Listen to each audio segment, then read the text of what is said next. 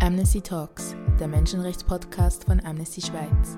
Unser Thema heute: Amnesty Schweiz. Wer steckt dahinter und wie ist Amnesty Schweiz überhaupt aufgebaut? Finden wir es doch gleich zusammen heraus mit Alexandra Kahle, Direktorin von Amnesty Schweiz. Strukturen schaffen, damit rechte und rassistische Strukturen innerhalb der Sicherheitsbehörden aufgedeckt werden. Revendiquant le respect des libertés fondamentales, la justice sociale, l'égalité. Solo un sì è un sì. If you can connect one individual who's in trouble with millions of people who care about that individual, you can change things. Ich bin Suhini, Pronomen sie, ihr oder keine bin schwarz, neurountypisch, Mittelstand. Herzlich willkommen, Alexandra. Schön bist du bei uns. Das mache ich sehr gerne. Erstmal herzlichen Dank für die Einladung. Ich freue mich sehr. Ich heiße Alexandra. Äh, ich benutze die Pronomen sie und ihr. Und ich bin seit anderthalb Jahren Geschäftsleiterin, zähle definitiv zu den privilegierten Menschen äh, in diesem Land, denn ich komme aus einer Mittelstandsfamilie und musste bis jetzt wenig bis keine Diskriminierung erleiden. Wie war dein Weg zu und innerhalb Amnesty? Ähm, ich habe schon als Studentin internationales Recht studiert äh, und habe auch schon meine Abschlussarbeit in Jura geschrieben über die Bedeutung der Menschenrechte bei Entscheiden der Weltbank und dem Internationalen Währungsfonds. Das heißt, das Thema Menschenrechte war schon immer sehr wichtig für mich. Ich habe dann lange als Journalistin gearbeitet, als politische Journalistin fürs Fernsehen und war dann aber auch als Reporterin in sehr vielen Gebieten, in denen es Kriege gab und Krisen und habe Menschen getroffen, deren Rechte verletzt wurden, die Opfer waren von Krieg, äh, die die Auswirkungen erdulden mussten und habe auch viel mit NGOs vor Ort zusammengearbeitet, unter anderem auch mit Amnesty International und so habe ich Amnesty kennengelernt, mich dann engagiert und freue mich jetzt sehr, äh, für Amnesty arbeiten zu dürfen.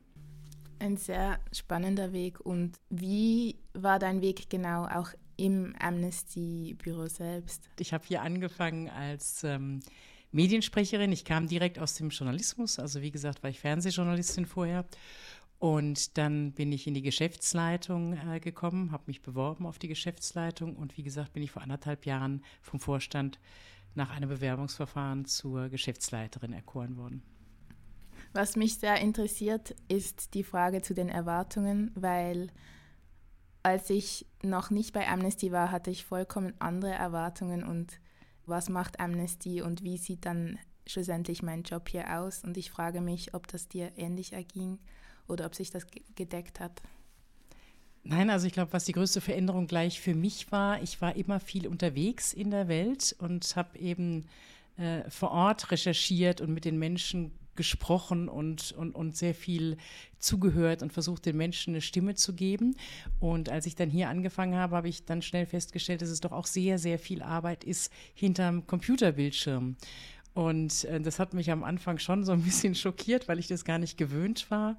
Und es gehört heute immer noch zu meinen absoluten Highlights, wenn ich mhm. das Büro verlassen darf und mich mit Aktivistinnen treffen kann oder mhm. Menschenrechtsverteidigerinnen treffen kann oder vielleicht sogar mal eine Reise machen kann, auch in ein Gebiet, über das wir berichten. Ähm, mhm. Das gefällt mir schon immer noch sehr gut, dieses äh, Menschliche von Mensch zu Mensch und nicht nur der Computerbildschirm und ich. Zum Beispiel in Bezug auf die Geschichte, was grenzt Amnesty ab von anderen NGOs?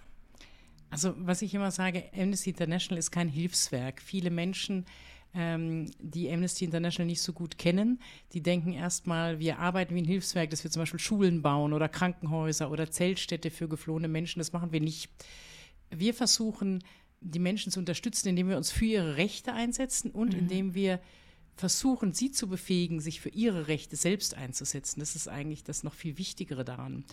Und was wir natürlich auch machen, ist, wir recherchieren vor Ort und dokumentieren Menschenrechtsverletzungen, um so die Öffentlichkeit darauf aufmerksam zu machen, aber auch vor allen Dingen die Menschen, die dafür Verantwortung tragen. Das heißt Regierungen mhm. äh, und auch die internationale Gemeinschaft, damit diese Menschenrechtsverletzungen eben gestoppt werden können, dass es den Menschen wieder besser geht.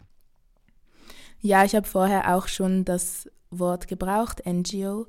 Alexandra, könntest du nochmal unseren Zuhörerinnen erklären, was eine NGO ist und weshalb Amnesty eine ist. Sehr gern. Also NGO steht für Non-Governmental Organization, das heißt Nichtregierungsorganisation und das heißt eigentlich nichts anderes, als dass ähm, wir als Amnesty NGO nicht vom Staat finanziert werden, also nicht von Regierungen abhängig sind, auch nicht in der Schweiz. Wir bekommen auch keine Zuschüsse.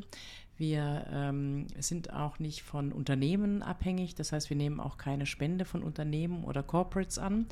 Wir sind auch religionsunabhängig ähm, mhm. und ähm, auch ideologiefrei, soweit es irgendwie möglich ist. Mhm. Das zeichnet eine NGO oder eine, eine Non-Governmental Organization, Nichtregierungsorganisation aus. Du hast es schon angesprochen, dass Amnesty weltweit tätig ist. Und jetzt gerade befinden wir uns in der Schweizer Sektion. Was ist denn genau so eine Sektion? Also erstmal muss man vielleicht sagen, Amnesty International, das sind nicht nur die festangestellten Menschen, die in so einem Länderbüro arbeiten, sondern das sind vor allen Dingen auch ganz, ganz viele Aktivistinnen und Freiwillige, die ohne irgendwas dafür zu bekommen, die Sache der Menschenrechte vorantragen und äh, die Kampagnen von Amnesty in die Welt hinaustragen. Eine Sektion ist ein Länderbüro. Amnesty Schweiz ist eins von sech, äh, 70 Entschuldigung, Länderbüros weltweit. Mhm. Und ähm, dann haben wir noch sogenannte Regionalbüros auf allen Kontinenten, in allen Weltregionen, um die Arbeit zu koordinieren und direkt da zu sein, wo die Themen wichtig sind. Also 70 hast du gesagt, das sind ganz schön viele. Und äh, wie kann Mensch sich das vorstellen? Ich komme jetzt ins Amnesty-Büro und dann finde ich den Bereich Kampagnen vor, aber welche andere Bereiche gibt es dann?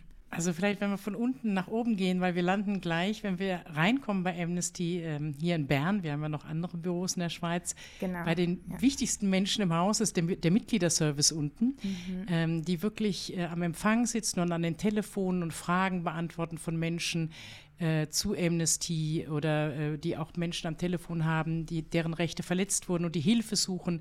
Also das ist schon mal eine ganz wichtige Abteilung da unten, der Mitgliederservice.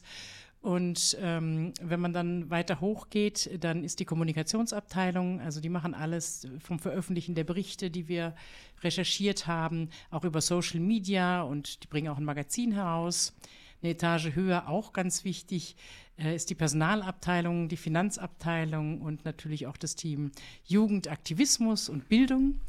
Und dann kommt man in die schon erwähnte Kampagnenabteilung, also da werden die Kampagnen ja, umgesetzt und die Themen und die Expertise äh, erarbeitet, um äh, gute Kampagnen zu machen und auch wirklich wichtige Sachen zu fordern und die Grundlagenarbeit dafür zu leisten. Und ganz oben sitzt bei uns das Fundraising am sonnigsten Platz in der Altstadt in Bern.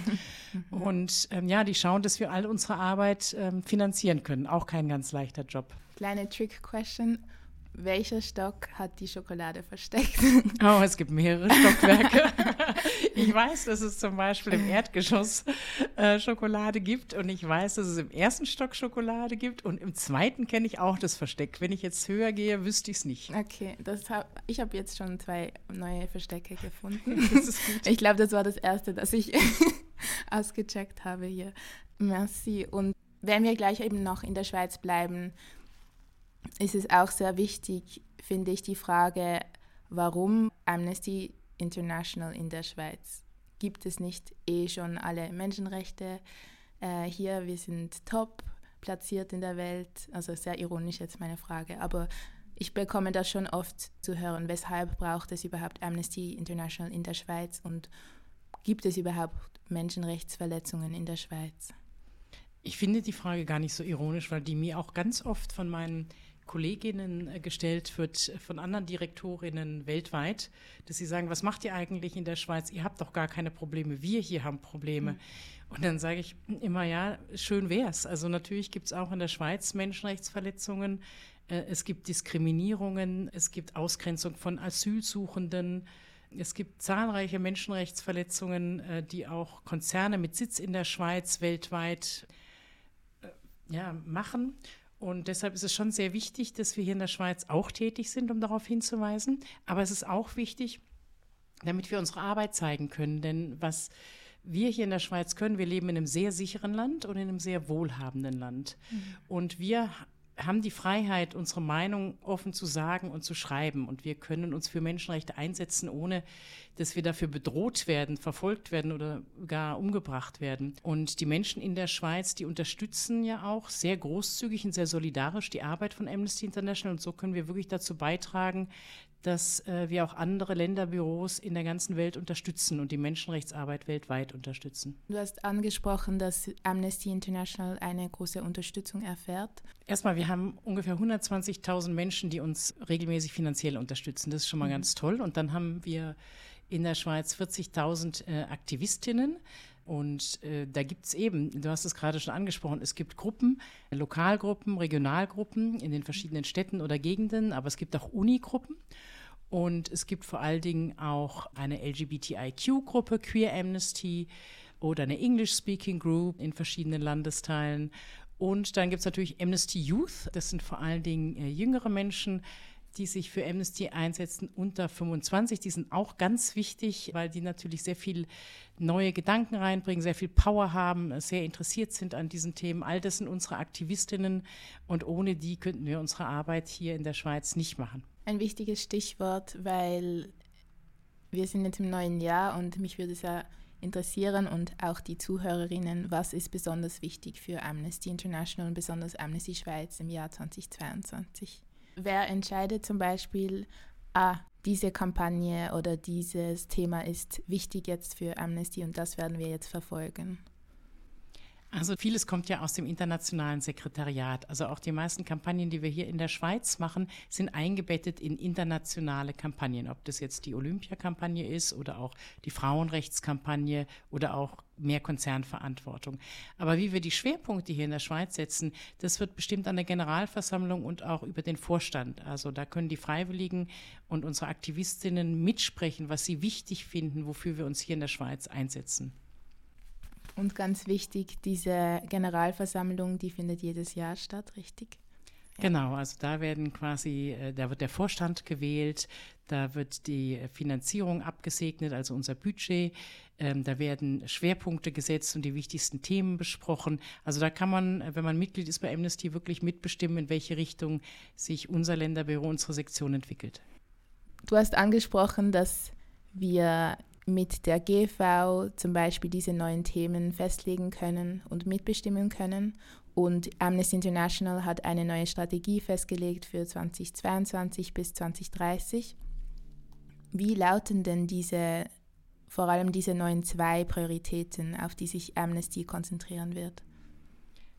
Also ganz kurz nur, die, die Strategie haben wir gemeinsam entwickelt ne, mit den Aktivistinnen und auch weltweit. Und die Schwerpunkte sind einmal ähm, das Recht äh, zu protestieren, Right to Protest.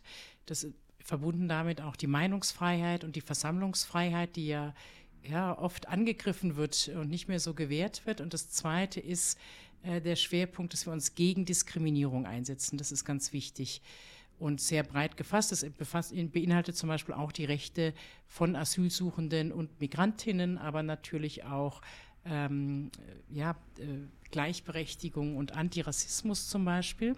Wir wollen zum Beispiel auch eine antirassistische Organisation werden. Das ist ein erklärtes Ziel auch unserer Generalsekretärin. Und dann gibt es noch so überschneidende Gebiete wie Wirtschaft und Menschenrechte oder Intersektionalität, also vielleicht kurz zur Erklärung, Intersektionalität, das ist, wenn ein Mensch von mehreren Diskriminierungen betroffen ist und äh, das wollen wir in unsere gesamte Arbeit mit einfließen lassen. Und dann gibt es noch weitere Themenbereiche, zu denen wir traditionell arbeiten, wie beispielsweise äh, zu Krisen oder gegen die Todesstrafe uns einzusetzen. Also das ist wirklich sehr, sehr grob gesagt, wie unsere neue Strategie aussieht. Du hast eben dieses wichtige Konzept erwähnt von Professor Kimberly Crenshaw, Intersektionalität.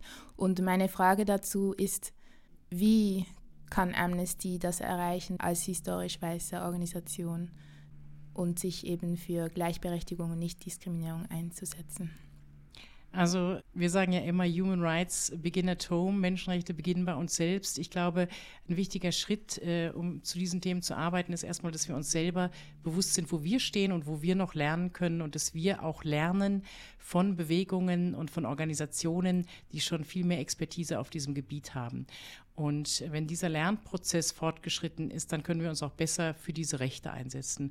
Und ich denke, so werden wir arbeiten, dass wir erstmal eben einsehen müssen, dass wir, nur weil wir eine Menschenrechtsorganisation sind, nicht gepachtet haben, dass bei uns alles äh, gut und richtig und gerecht zugeht, sondern dass es bei uns auch Diskriminierungen gibt und dass wir dann lernen, ähm, sensibel dafür zu werden und einander zuzuhören und zu lernen und dass wir es dann nach außen tragen können und uns auch in der Schweiz, aber auch weltweit dafür einsetzen, dass die Diskriminierungen weniger werden.